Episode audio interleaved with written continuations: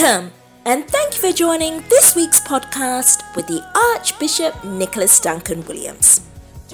With deep biblical and experiential insight, the Archbishop reveals how to identify and uncover demonic interference.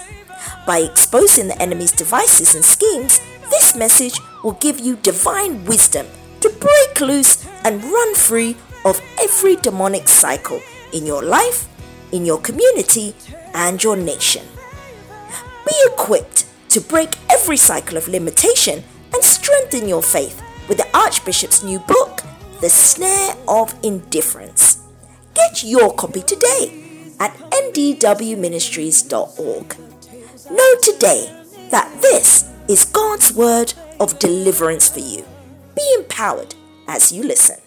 I want to talk to you about a subject I entitled Demonic Interference. Demonic Interference. There, there's a lot of interference in all of our lives, and it takes a spiritual person to identify it. And if you are a carnal Christian, a soulless Christian, and a believer that lives with logic and philosophy and your reasoning, the enemy will make a mockery out of you. But I refuse. I refuse to be mocked. For the God we serve cannot be mocked. Say, I hear you. So I want to begin a journey with you. I want to begin a journey and help you make sense. Make sense of certain scriptures. I want to make an argument. And after that, I want us to go into prayer. That anything that has disadvantaged you will be overturned. Ah, you didn't. Uh, I didn't hear you. I didn't hear you. That that is that is a low energy response. I said anything that has disadvantaged you shall be overturned. If you believe it, scream yes. So to begin our journey, come with me to Genesis chapter 49 and the 19th verse. I want to begin with Genesis 49, 19. Gad. Gad. G-A-D. Underline the word Gad. G-A-D. Underline the word Gad.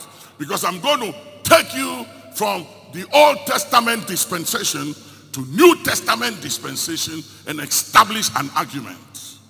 It's only, it's only ignorant people who conclude all kinds of things when they see or hear the pain and the afflictions of others, like Job's friends.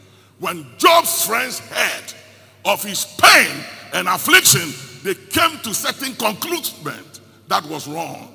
They had no idea that God was not innocent of Job's affliction. That God himself was in the whole equation. That at the end of the day, it was going to work for the good of Job. Turn to somebody and say, whatever you are dealing with will work for your good. It will. I promise you. Make no mistake. At the final analysis, it will turn in your favor. And those responsible for your pain, hear me. Let me tell you something. Let me tell you something. I'll tell you something. When Daniel, when they conspired against Daniel, it was the governors and it was the presidents who put Daniel in prison. Their children and their wives were not part of it. But when Daniel survived the dens of lions, because at, an, at a young age, he had an opportunity to defile himself, to eat of the portion of the king's meat and drink the king's wine. And Daniel said, I'm better than this. I will not touch the king's meat. It's consecrated and dedicated to idols. I won't drink the king's wine. And Daniel survived three kings. He survived three kings. When he was thrown into the dens of lions, he was around 90 years about that time if you study scripture carefully. And because he did not eat the portion of the king's meat, when the lions saw him, they could not eat his meat because he hadn't contaminated himself. Are you hearing me, somebody? But what I want you to realize is this. When he survived, the king said, those who conspired against Daniel, bring them, their wives, and their children, and cast them into the dens of lions. Hear me. You reap more than you sow. When it comes to reaping, it's always more than what you sow. I'm telling you. So go ahead, plot. Go ahead and scheme. Go ahead and be angry. Go ahead and devise evil. It will backfire. It's just a matter of time. Somebody put your hands and say, backfire, backfire. Somebody say, backfire. Kolabi kalusalas. Selata kalanda suit. Kalanda wasan. Kilei tukuwakasan. Kefalu wahasan. Tell somebody it will work in your favor. It will work in your favor. It's just a matter of time. Make no mistake. This thing will work in your favor. Say, I hear you.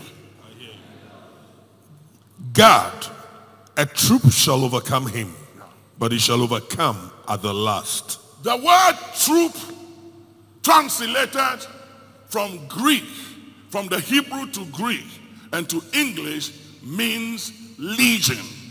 And the Roman legion is made of 6,000, 3,000 footmen, 3,000 horsemen, 6,000. A Roman legion is made of 6,000. And the word legion in Hebrew means troop. And translated from Hebrew to Greek means legion, 6,000.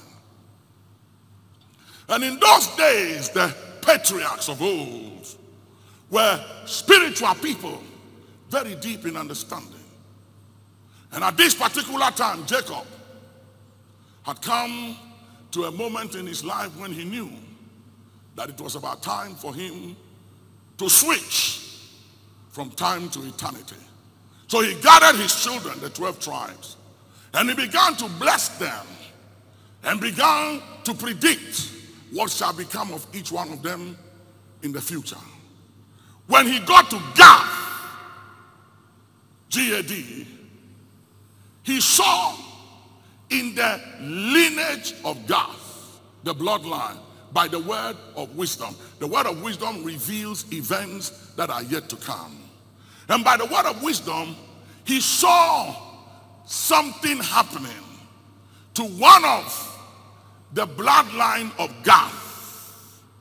And he saw that Gath was taken captive or at ransom or Gath was captured or hijacked. Then he said, at last, at the end, God shall overcome.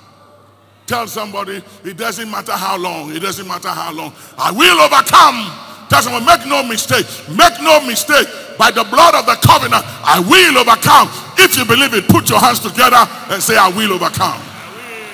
I will overcome. I will overcome.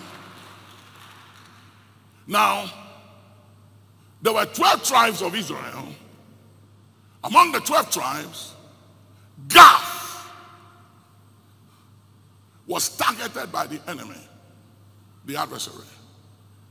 And this tribe of Gath was no joke. They were serious people. And I want you to know that the target of evil is always good. Evil never targets anything but good. Evil goes after what is good.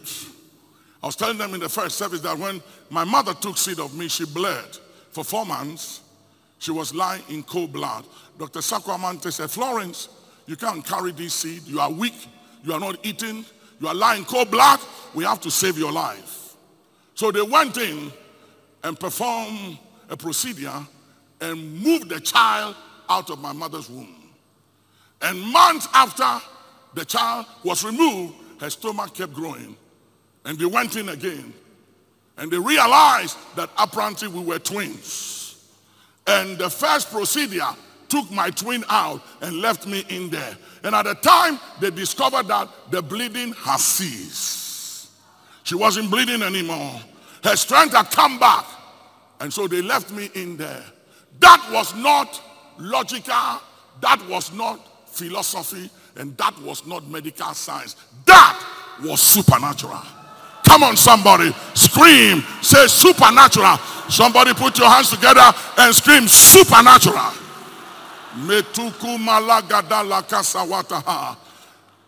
Somewhere in eternity before time began, God foresaw a conspiracy, an interference to abort me.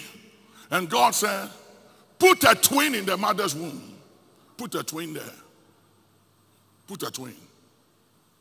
Because there will be a procedure. And when that moment comes, let one be taken out and leave this one in because I have a plan for this. Are you hearing me? Somebody said, but God could have prevented it. Yes. But he said, my ways are not your ways, neither are your thoughts my thoughts. I was telling them the other day, I said,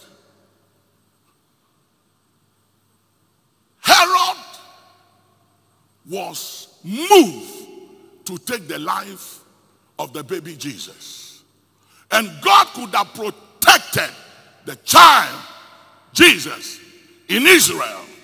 But he sent an angel and said, I don't do my things that way. I'm God. I know how I handle my stuff. Take the child out of Israel.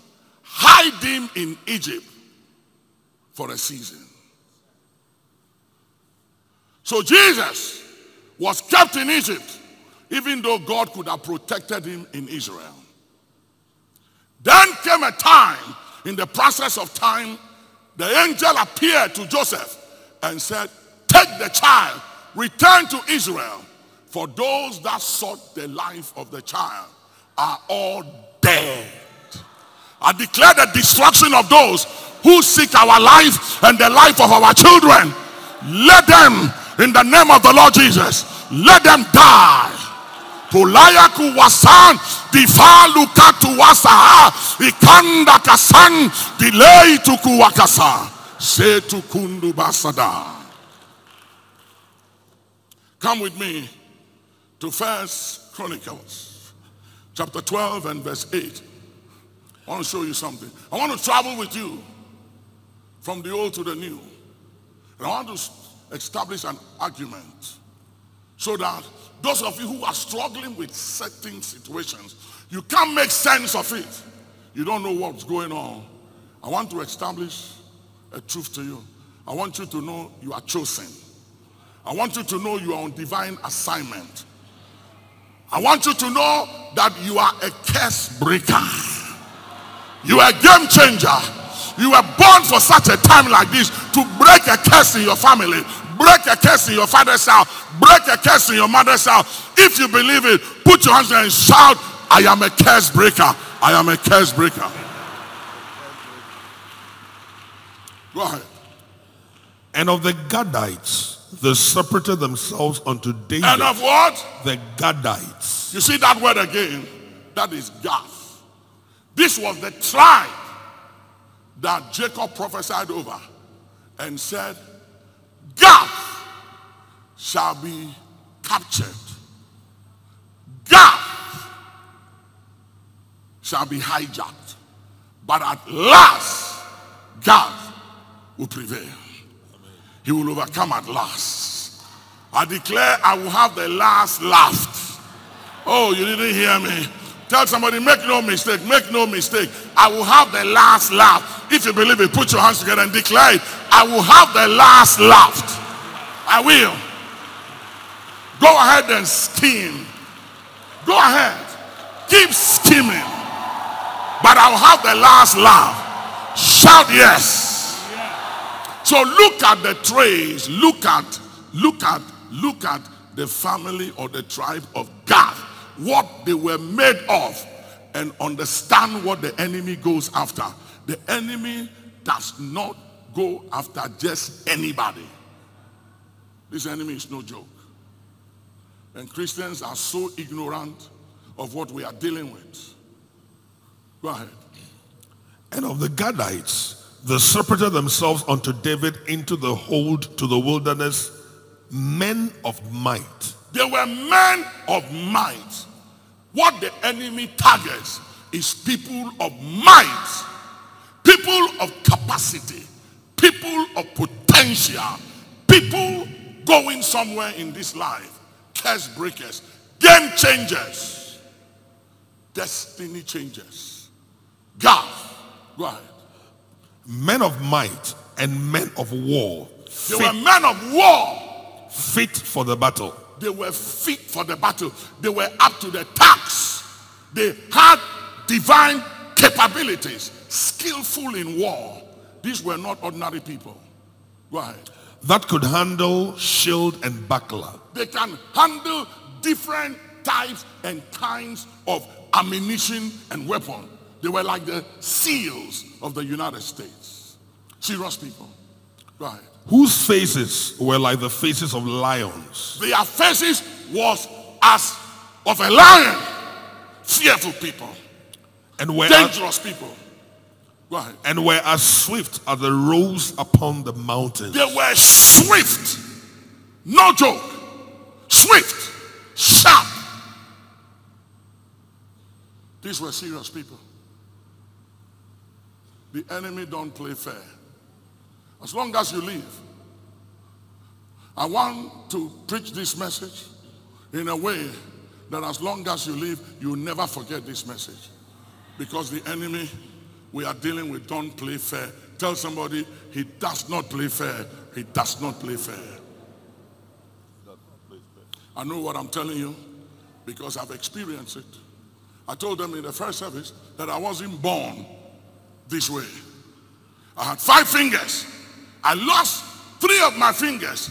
And if I tell you the history from my mother's womb till now, the things I've suffered. So before you throw a stone and before you talk jazz, hold your peace and be careful. Because you don't know what's going on. Are you hearing me? Yeah. My mother told me before she passed, she said, Son, I don't understand you. I don't understand you. And she said, Whenever you were sick among all my children, it was always life and death. Ordinarily, malaria was an issue whenever I was sick. And my mother didn't know who I was. Neither did I know who I was. I was a mess. My mother could not understand me. My father didn't know who I was. God hid my destiny from them all. The Bible said, if the princes of this world have known, they wouldn't have crucified the Lord of glory. So my father didn't know who his son was, and my mother didn't know who I was.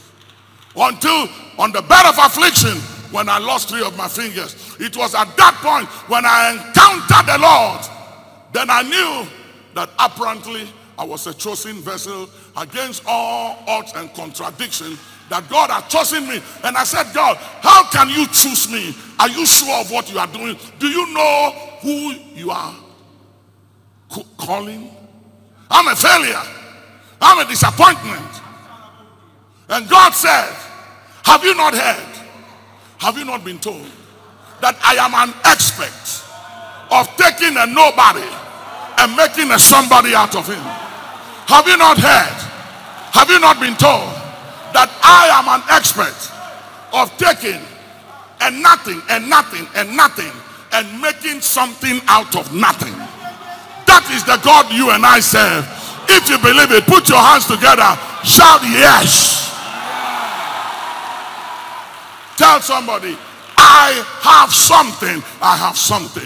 I have something. Tell somebody, I am on a, on a divine assignment. Tell somebody, I'm going somewhere. I'm going somewhere.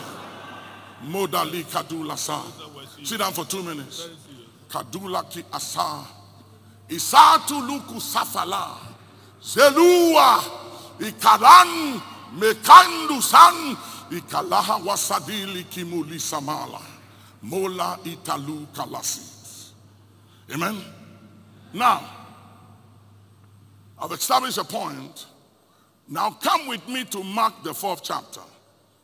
Mark the fourth chapter, the 37 to the 39 verse. I want to show you something connected to God. And there arose a great storm of wind, and the waves beat into the ship so that it was so now full. And he was in the hinder part of the ship, asleep on a pillow. And they awake him and say unto him, Master, carest thou not that we perish? And he arose and rebuked the wind and said unto the sea, Peace, be still. And the wind ceased, and there was a great calm. So here was Jesus. God made flesh. On one side of the Sea of Galilee, performing great wonders and miracles. Then in the midst of that great move of God, the word of the Lord came unto him and said, Jesus, I need you to leave this side of Jordan, cross over to the other side of Jordan. I have an assignment for you on the other side. So the Bible said they picked him from where he was and put him in the boat. And they were on their journey. In the middle of the journey, there rose a storm and a contrary wind. Hear me. Whenever you see a storm and you see a wind coming at you, family winds, storms at the home front, storms and wind at the church front, on the financial scene, on the political, or religious, or media scene, is an indication that the enemy wants to interfere and abort somebody's mission. So Jesus rose. Taluka wahasa. Melata kantu kafatu wasala. ikandulu lufuku maham. Iku walasatahamand. And rebuked the wind. And said to the sea, You are not the cause of the problem, the wind is. And I've dealt with the cause, the source. We call it causes and effects. The problem with a lot of believers is we are always dealing with the causes and we, we are dealing with the effects and we never attack the cause. It doesn't matter how much you massage the effect. If you don't lay the axe to the cause and the roots, you never have a permanent solution. So Jesus rebuked the wind that was causing the storm. And he said to the sea, Peace, be still. And there was a great calm. And they crossed over to the other side because there was a mission. There was a mission and as an assignment waiting for him on the other side. Tell somebody there is a victory for you on the other side. Say the other side. The other side. Put your hands together and scream the other side. The other side. The other side. Not where you are, but the other side. Hey, Modaku Yasa. And I want you to look at Mark, the fifth chapter, reading from the first and second verse. You would then understand what happened in chapter 4. The reason for the storm and the wind in chapter 4 was because somebody saw what was about to happen in chapter 5 and attempted to abort Jesus' mission to undermine and sabotage the deliverance of so many in chapter 5 that were waiting for the coming of Jesus to set them free and to rescue them. An enemy. Somebody say an enemy. An enemy. Come on, talk to me. Say an enemy. An enemy. The other day, the Bible said when men slept. When men slept, let me tell you something. The enemy works when men slumber. When men sleep, that is when the enemy works. And the Bible said, a man went and sowed wheat, good seed. And when men slept, the enemy sneaked in and sowed tares. The servant said, Master, didn't you sow a good seed? Didn't you do a good thing? Didn't you raise up your kids well? Didn't you do them right? What is all of this that we are seeing? And I said the other day, you see this enemy, eh? he knows how to attach what you hate to what you love and to see how you deal with it.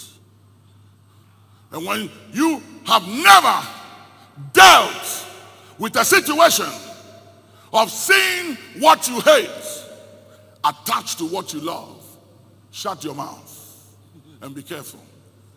And the servant said, Master, Master, did you not sow a good seed?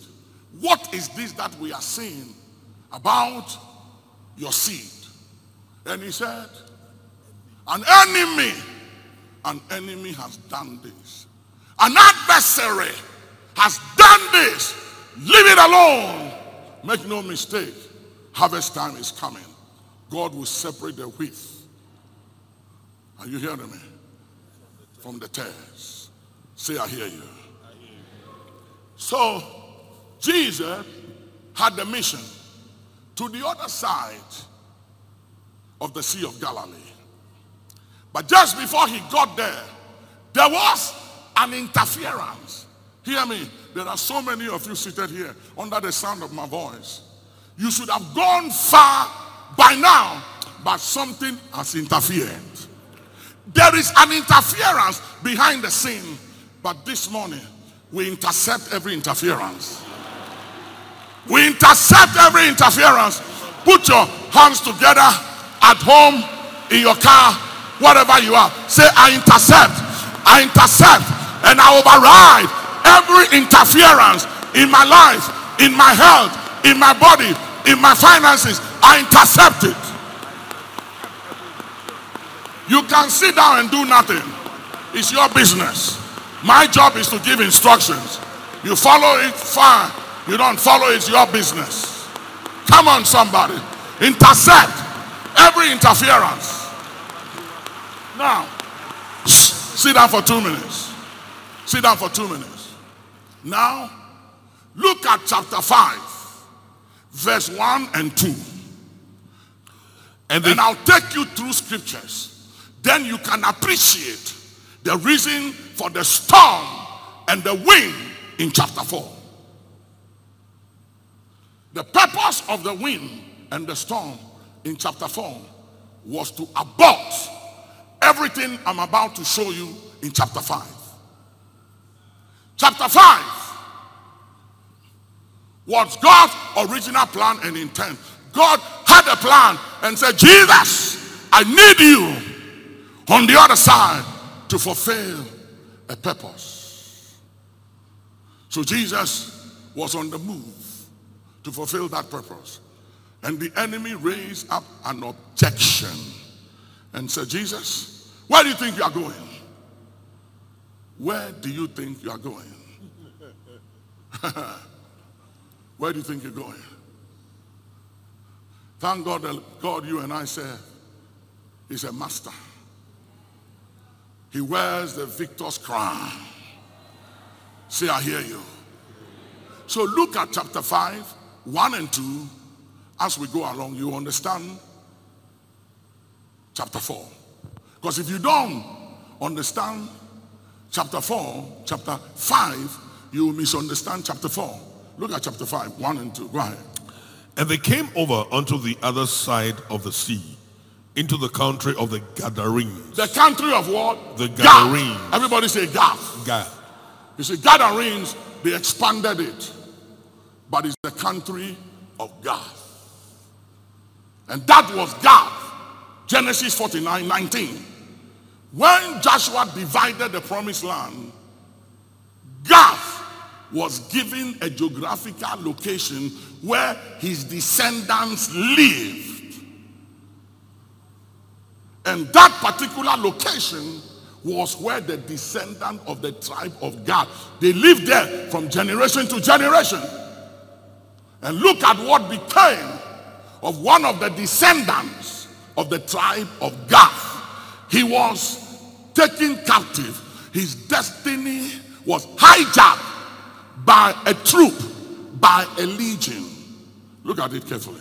And when he was come out of the ship, uh-huh. immediately there met him out of the tombs a man with an unclean spirit, A man with an unclean spirit. who had his dwelling among the tombs, and no man could bind him, no, not with chains. He was uncontrollable.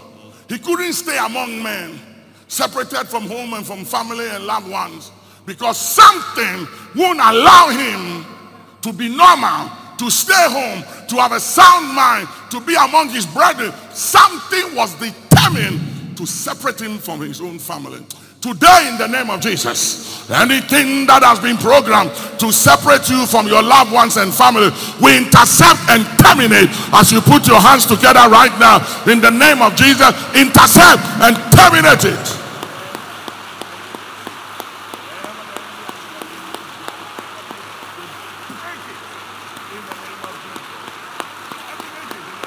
Stop for one minute. Go ahead, go ahead. Because that he had been often bound with fetters and chains, and the chains had been plucked asunder by him, and the fetters broken in pieces, neither could any man tame him. And always, night and day, he was in the mountains and in the tombs, crying and cutting himself with stones. But when he saw Jesus afar off, he ran and worshipped him, and cried with a loud voice and said, What have I to do with thee, Jesus, thou Son of the Most High God? I adjure thee by God that thou torment me not. You see, to everything in life, there is an end. Hear me tell you something. There's nothing that is permanent. Ah. There's nothing. Everything has an end. I declare an end to every injustice. I declare an end to every wickedness. An end to every dispute. An end to every contention. An end to any conflict over your body, your finances, your destiny, your life, and that of your children, your sons, your daughters, your grandchildren. Let the wickedness of the wicked come to an end as you put your hands together in the name of Jesus.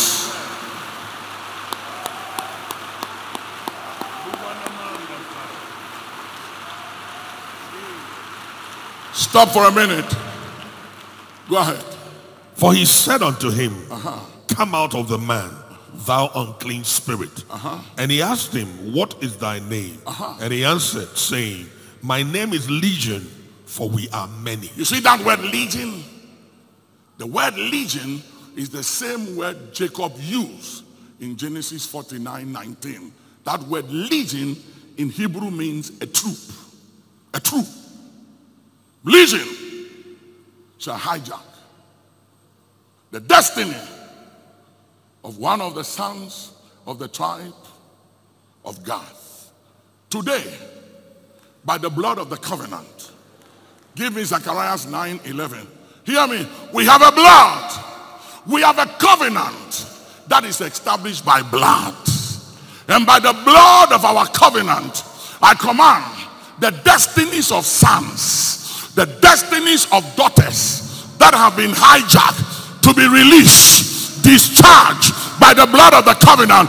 Put your hands together. Say, I command the release of destinies, of destinies, of sons and daughters of this house captured, hijacked in the pit, wherever they are, by the blood of the covenant. Let them be released. Release. Say, I command the release of destinies, destinies, destinies hijacked, businesses hijacked, bodies hijacked, health hijacked, ministries hijacked.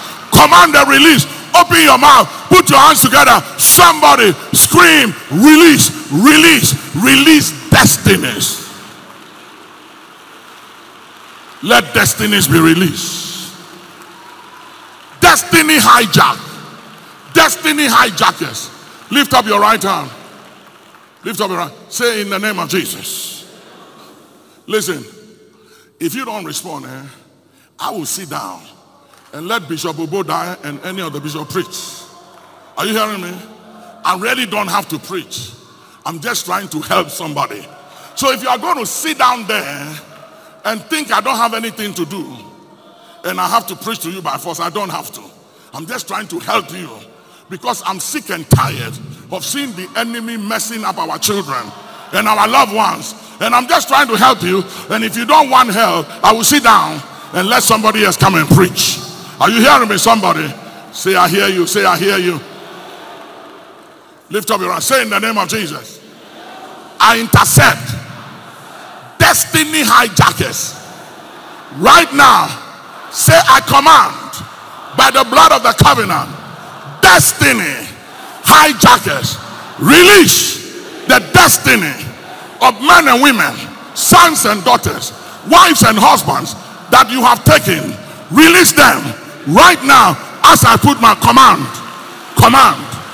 Command the release of destinies that have been hijacked in the name of Jesus by witchcraft, sorceress, diviners in the name of Jesus by drugs.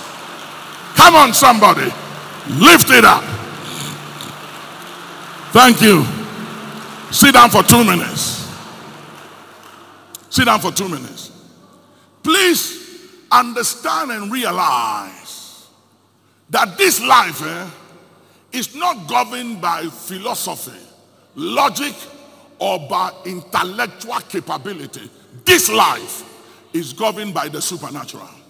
Tell somebody the supernatural. Tell somebody what you don't see is what controls the natural. Don't be fooled. Make no mistake. Those of you Christians who live by your senses and by what you see and what you hear, this world. You know why America is falling apart and China is becoming a superpower and Europe is falling apart? Because once upon a time, America was a very spiritual nation. They followed the God of the founding fathers who bowed their knee at the shores of America and prayed that the gospel will invade the world from the shores of this country. Today, their children and descendants have become logical, moved away from the gods of their fathers, using natural senses and capabilities and logic to govern a country. If you look at China, China is many years ahead, and they are very spiritual people. Every year they come up with different names. Watch it. Sometimes they say, This is the year of the dragon, the year of the frog, the year of the tiger. You think it's some kind of joke? No. They know what they are saying. They are invoking the dragon.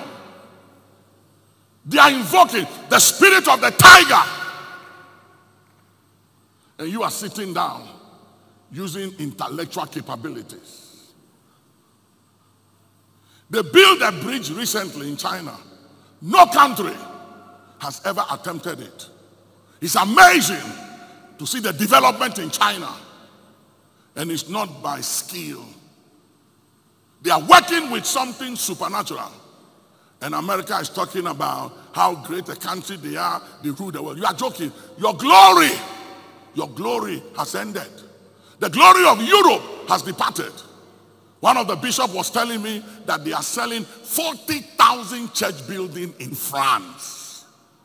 40,000 church building in France is being sold because a generation have risen who don't know God because their fathers and mothers fail to give them the knowledge of God.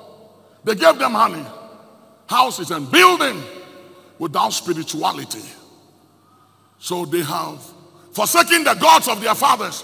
And let me submit to every father and mother hearing the sound of my voice. Give your children houses. Give them an inheritance. But the best inheritance you can give to your children is the knowledge of God and spirituality.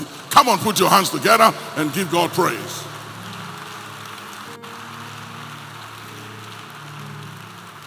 Somebody say, I have something. Come on, talk to me. Say, I have something. Say, I'm going somewhere. Say, I am on a mission.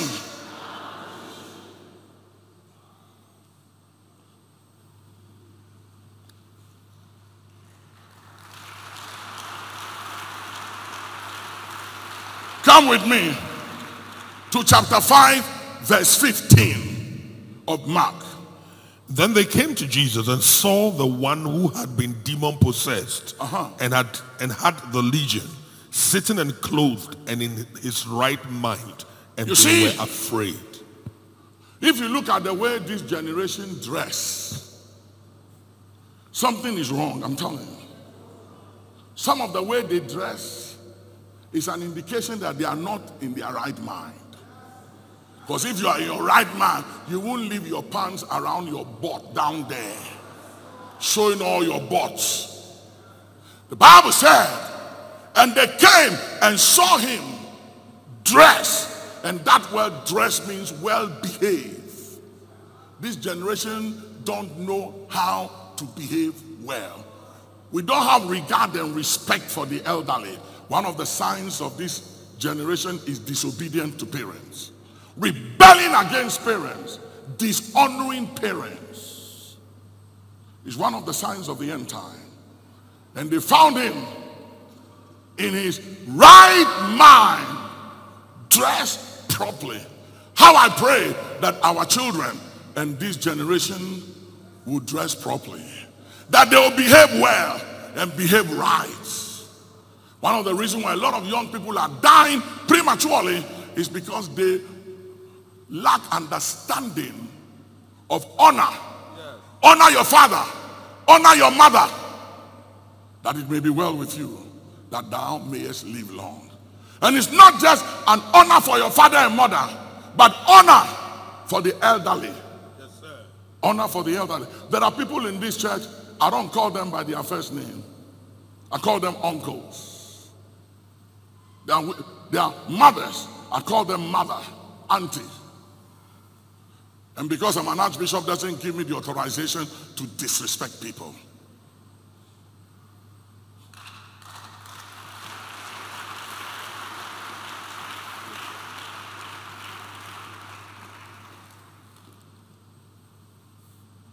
And I pray that our sons and our daughters and this generation will be in their right mind because there is a contention, a dispute, a conflict, and a fight over the mind of this generation. And right now, we break the attack, we break the mental bombardment, we break the confusion, we break the contention, we break the dispute over the minds of our children.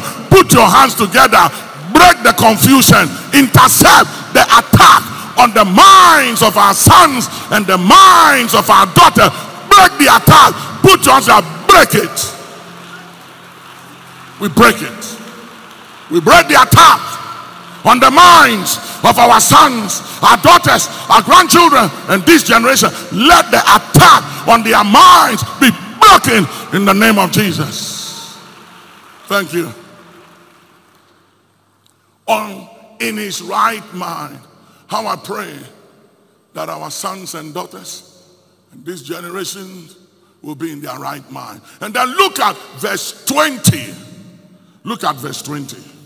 And he departed and began to publish in Decapolis how great things Jesus had done for him, and all men did marvel. You see, what God is about to do with you and your children, men and women will marvel. They will stand in awe when God is finished with you. When you have gone through whatever storms you are going through and you've come to the other side, men will stand in awe. They will marvel and they will say, Is that you? What happened? And you will tell them, This is the doing of the Lord. Come on, put your hands together if you believe it.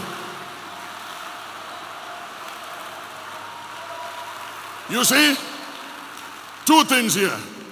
The word publish, the word publish means to proclaim, to make known, or to preach. Then the word decapolis means 10 cities or 10 regions.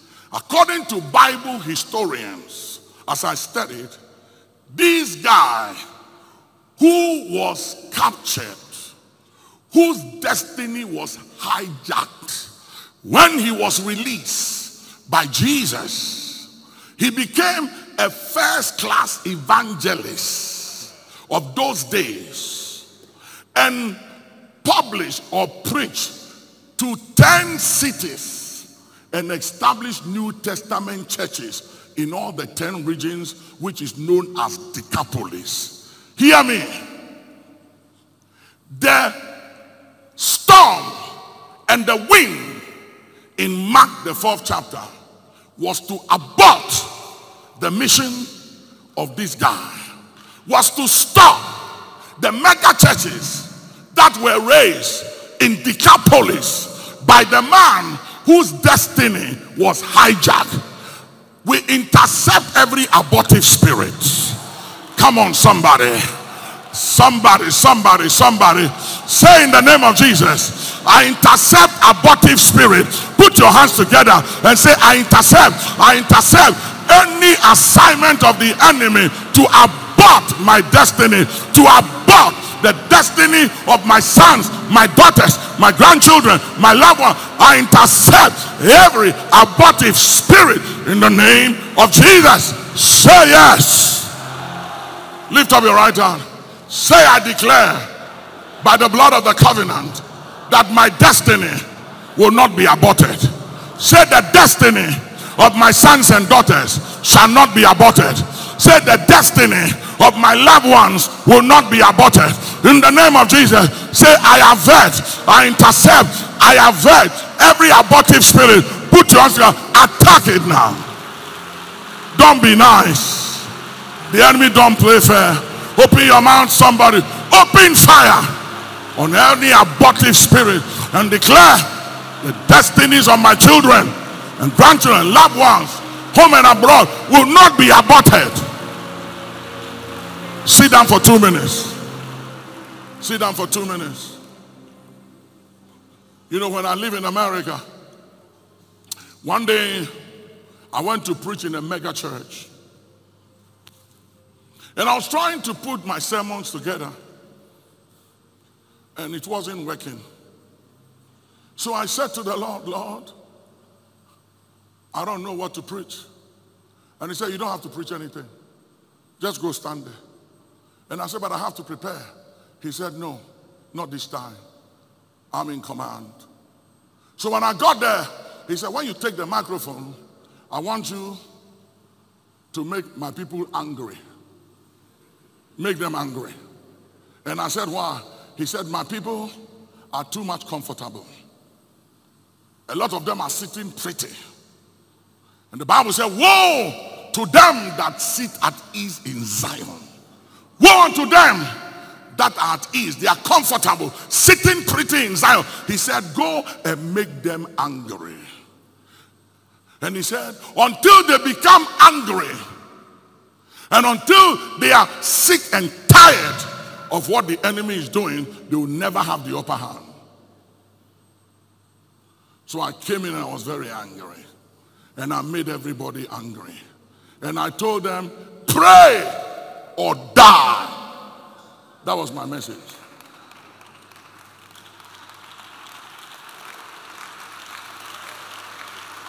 Today, I'm not just saying pray. Pray, fast, or die.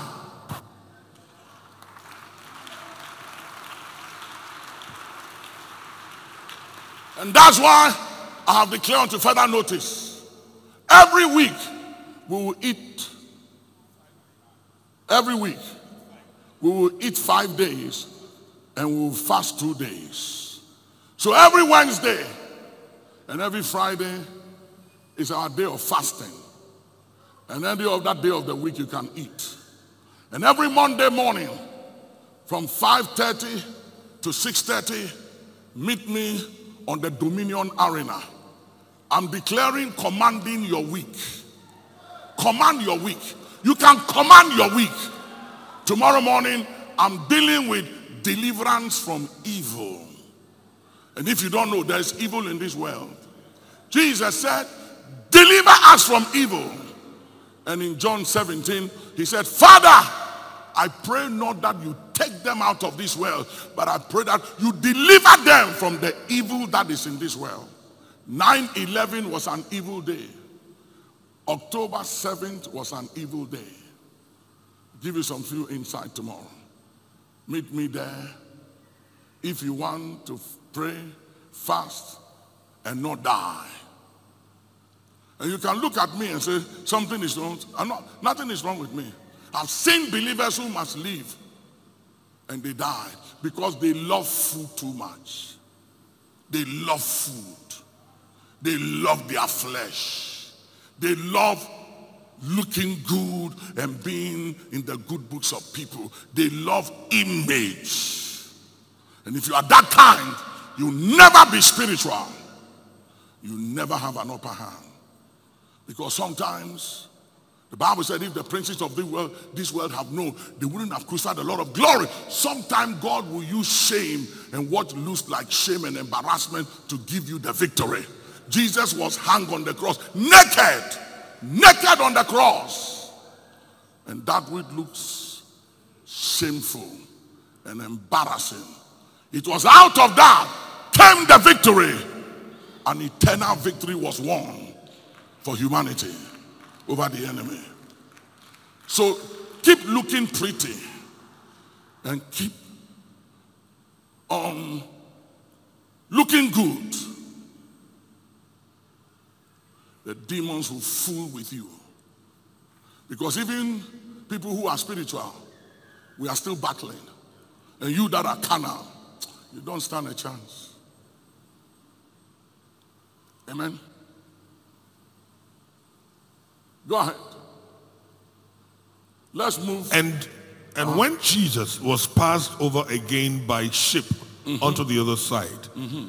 much people gathered unto him, Yeah. and it was nigh unto the sea. Yes, sir. And behold, there cometh one of the rulers of the synagogue, uh-huh. Jairus by name. Uh-huh. And when he saw him, he fell at his feet and besought him greatly, saying, My little daughter lieth at the point of death. I mm-hmm. pray thee, come and lay thy hands on her, Yeah. that she may be healed, and she shall live.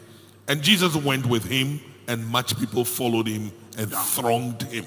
Mm-hmm. Go ahead. And a certain woman, which had an issue of blood 12 years, uh-huh. and had suffered many things of many physicians, uh-huh. and had spent all that she had, uh-huh. and was nothing bettered, but rather grew worse, when she had heard that of Jesus, came in and came in the press behind, and touched his garment. For she said, If I may touch but his clothes, I shall be whole.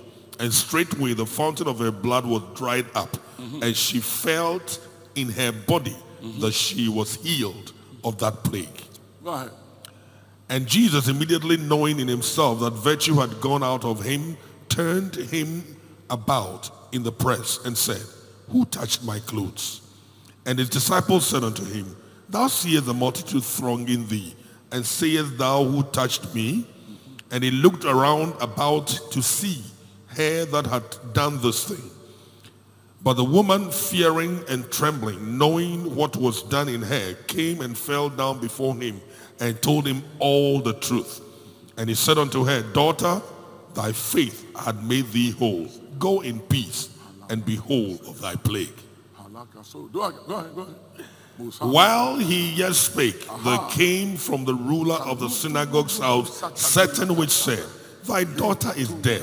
Why troublest thou the master any further? Stop there. Stop there.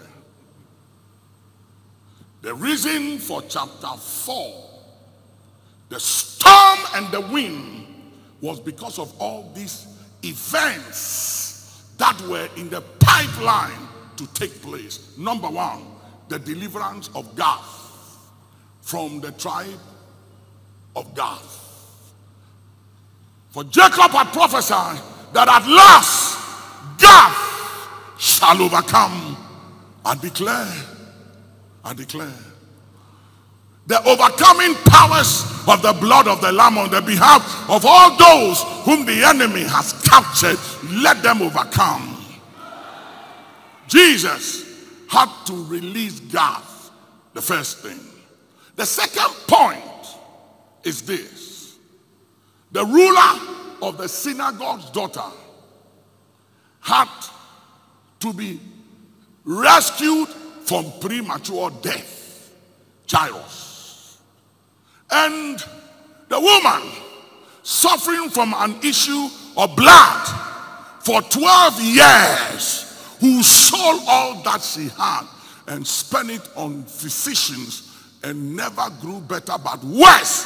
Her deliverance was also on the line. And Jesus was coming to free these three people. And the elements were deployed to abort the mission to sabotage their healing, their deliverance, and the resurrection of Jairus' daughter. Watch this.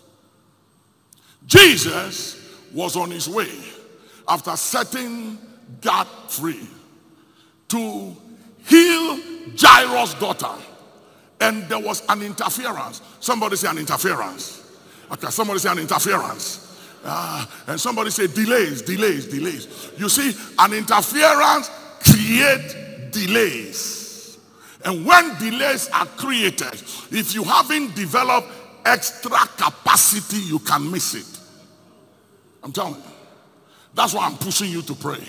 Because you see, having a prayer life gives you extra capacity to make up for the delays. There were 10 virgins. All of them were virgins. They all had oil waiting for the bridegroom. And the bridegroom delayed. And he came at the 12th hour. When the bridegroom came, 12, 10 of them, 5 had developed extra capacity. The other 5 didn't have extra capacity. So when the bridegroom came, they were all virgins. Five virgins entered. The other virgins were denied. They missed it. They missed it because of the delay. And the delay was a manipulation. If you don't develop extra capacity, an interference of the enemy can cause a delay. And when the delay comes, if you haven't developed extra capacity, you can miss it.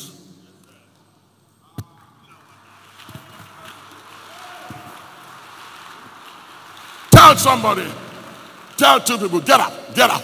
Tell two people, develop extra capacity. Tell, get up. Tell two people, develop extra capacity. For the road is long. The journey is long. It is. Sit down. Sit down. The journey is long. The journey is long. And it's not. It's not for lazy people. It's not. It's not for lazy people. It's for people who are relentless. People who understand that, hear me, there's no other alternative. There's no alternative. I told them in the first service, when it comes to the conflicts of life and to the disputes over our lives, you can win this battle on the bed of affliction because the stress of the frustration and the delays can end you on the hospital bed. Or you can find yourself in the court of law fighting for your right in the court of law or you can settle it in prayer. Molaki totos. So da. lukada Kasia. I said you can settle it in prayer or the hospital or the legal court. Are you hearing me, somebody? Lift up your right hand. Say, by the blood of the covenant, I settle every contention. I settle every dispute in prayer concerning my health, my life, my loved ones, my family, my marriage, my finances, my business, my investment. Put your hands together. Settle it in prayer by the blood of the covenant. Come on, somebody. Ain't nobody praying for you. Pray for yourself. Open your mouth. Settle it by prayer. Settle it. In prayer. In prayer. By the blood of the covenant. Settle it. In Jesus' name. Sit down for one minute. Sit down for one minute. So hear me. Jesus was on his way to Jairus' house to save the daughter from dying prematurely. Then came a woman that was suffering from an issue of blood for 12 years. Jairus' daughter was 12 years.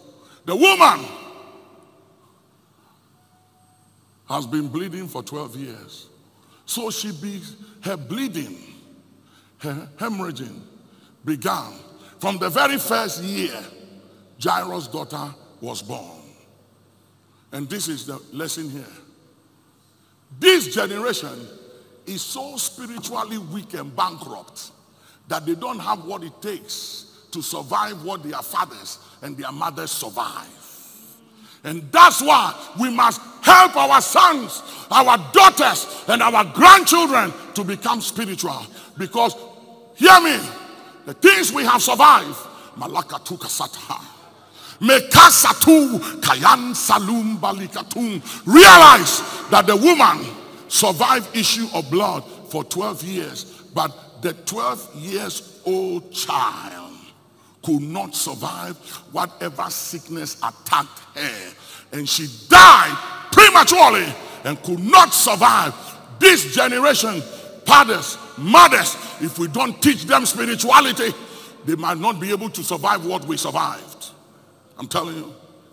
If you know what I have survived and what I survive on daily basis, you have no idea what it takes me to stand here to preach. You have no idea what it takes for me to even study the Bible and to even fast and pray to preach. You have no idea. You don't know the price. You don't know what it cost me. You don't know what I go through. You don't know the voices I deal with. You don't know the things I contend with to come stand here. Because if you know when I'm preaching, you won't even sit there and look at me with that your wonderful look. I'm telling you.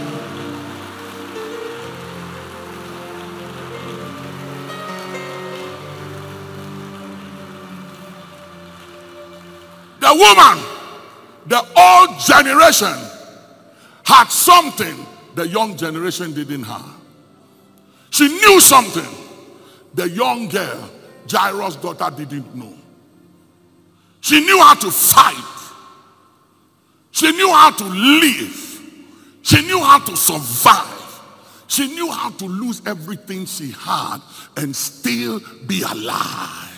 She knew how to lose money, houses, investment, everything. She knew how to deal with shame, embarrassment, reproach, disgrace, mockery. She knew how to survive all those things. But this generation, they don't know how to deal with shame. They don't know how to deal with embarrassment. They don't know how to deal with mockery. They don't know how to lose their reputation. This woman had nothing. She stinks. She was smelling. And by the law in those days, she was not allowed to visit her children. She wasn't allowed to be with her husband. She wasn't allowed to cook. She wasn't allowed to come to the temple. She wasn't allowed to be in the public. Even for her to touch Jesus, she has to risk her life because that on his own, she would have been stoned to death. Yes. For her to come into the public and crawl under the feet of men to touch Jesus, according to the Levitical law, she was unclean. She has to be stoned to death. But she knew that this was the only chance she had. That everything was gone. And she concluded, If I perish, let me. Per- I'm already per- I'm already dead. I have nothing to live for. So if I die, let me die. But before I die, let me take this one chance and risk for survival.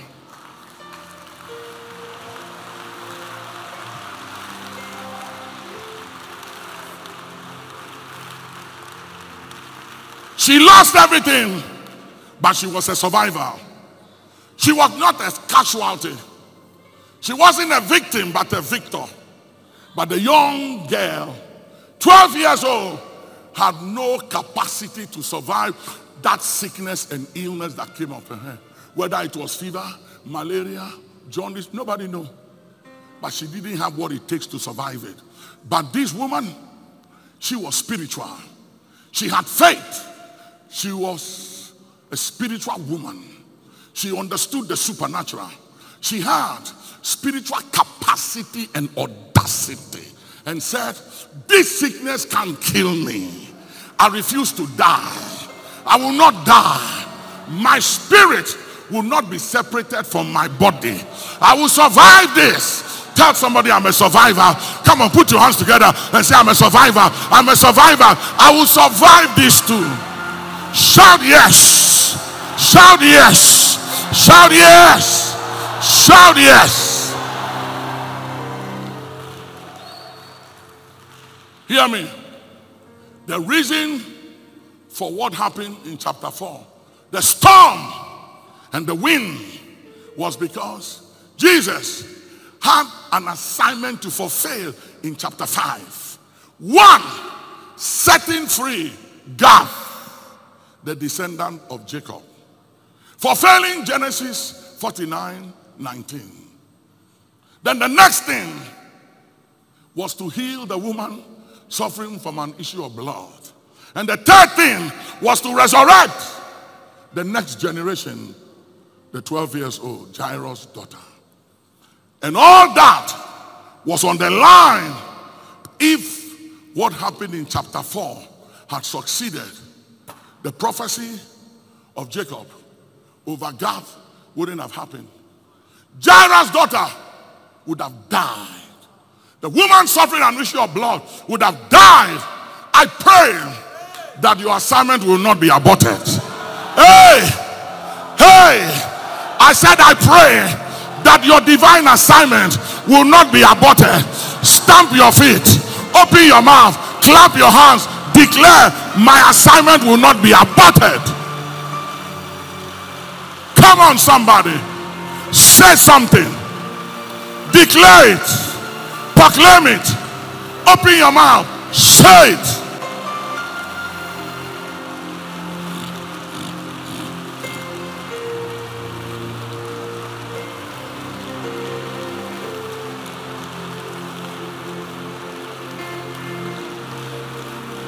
Push it. Push it. Push it. Push it. Declare it. Push it.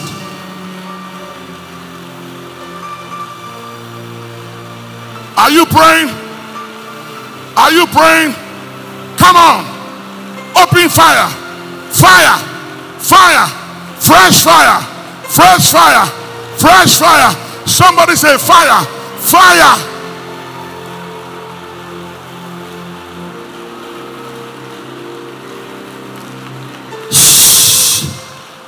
Now, we want to pray. But before we get into this prayer, there is this song Fire, fire, fire, fire, fall on me. Fire, fire, fire, fire, fall on me. As the day of Pentecost, fire, fall on me. As the day of Pentecost, fire fall on me. Fire, fire, Fire, fire,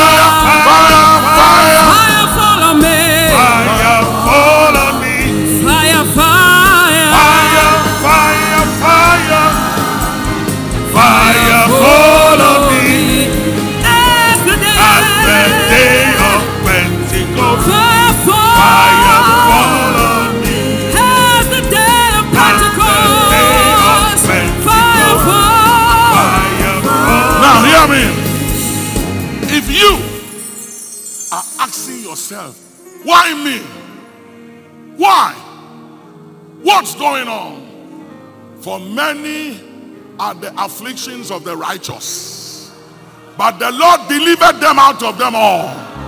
Many are the afflictions.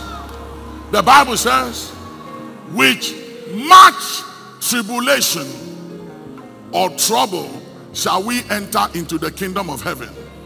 You hear what I said? Yeah. Yeah. If you are going through much tribulation, it's an indication that you are entering the kingdom of heaven. Yeah. Yeah. He said, with much trouble we shall enter. There's no trouble free Christianity. You lazy bunch of believers. There's no trouble free Christianity. Say, I hear you.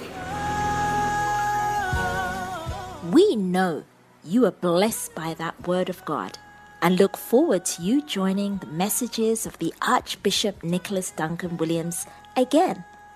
For more information on our events, books, and messages, please visit NDW Ministries online at www.ndwministries.org or call our offices on plus one 877 361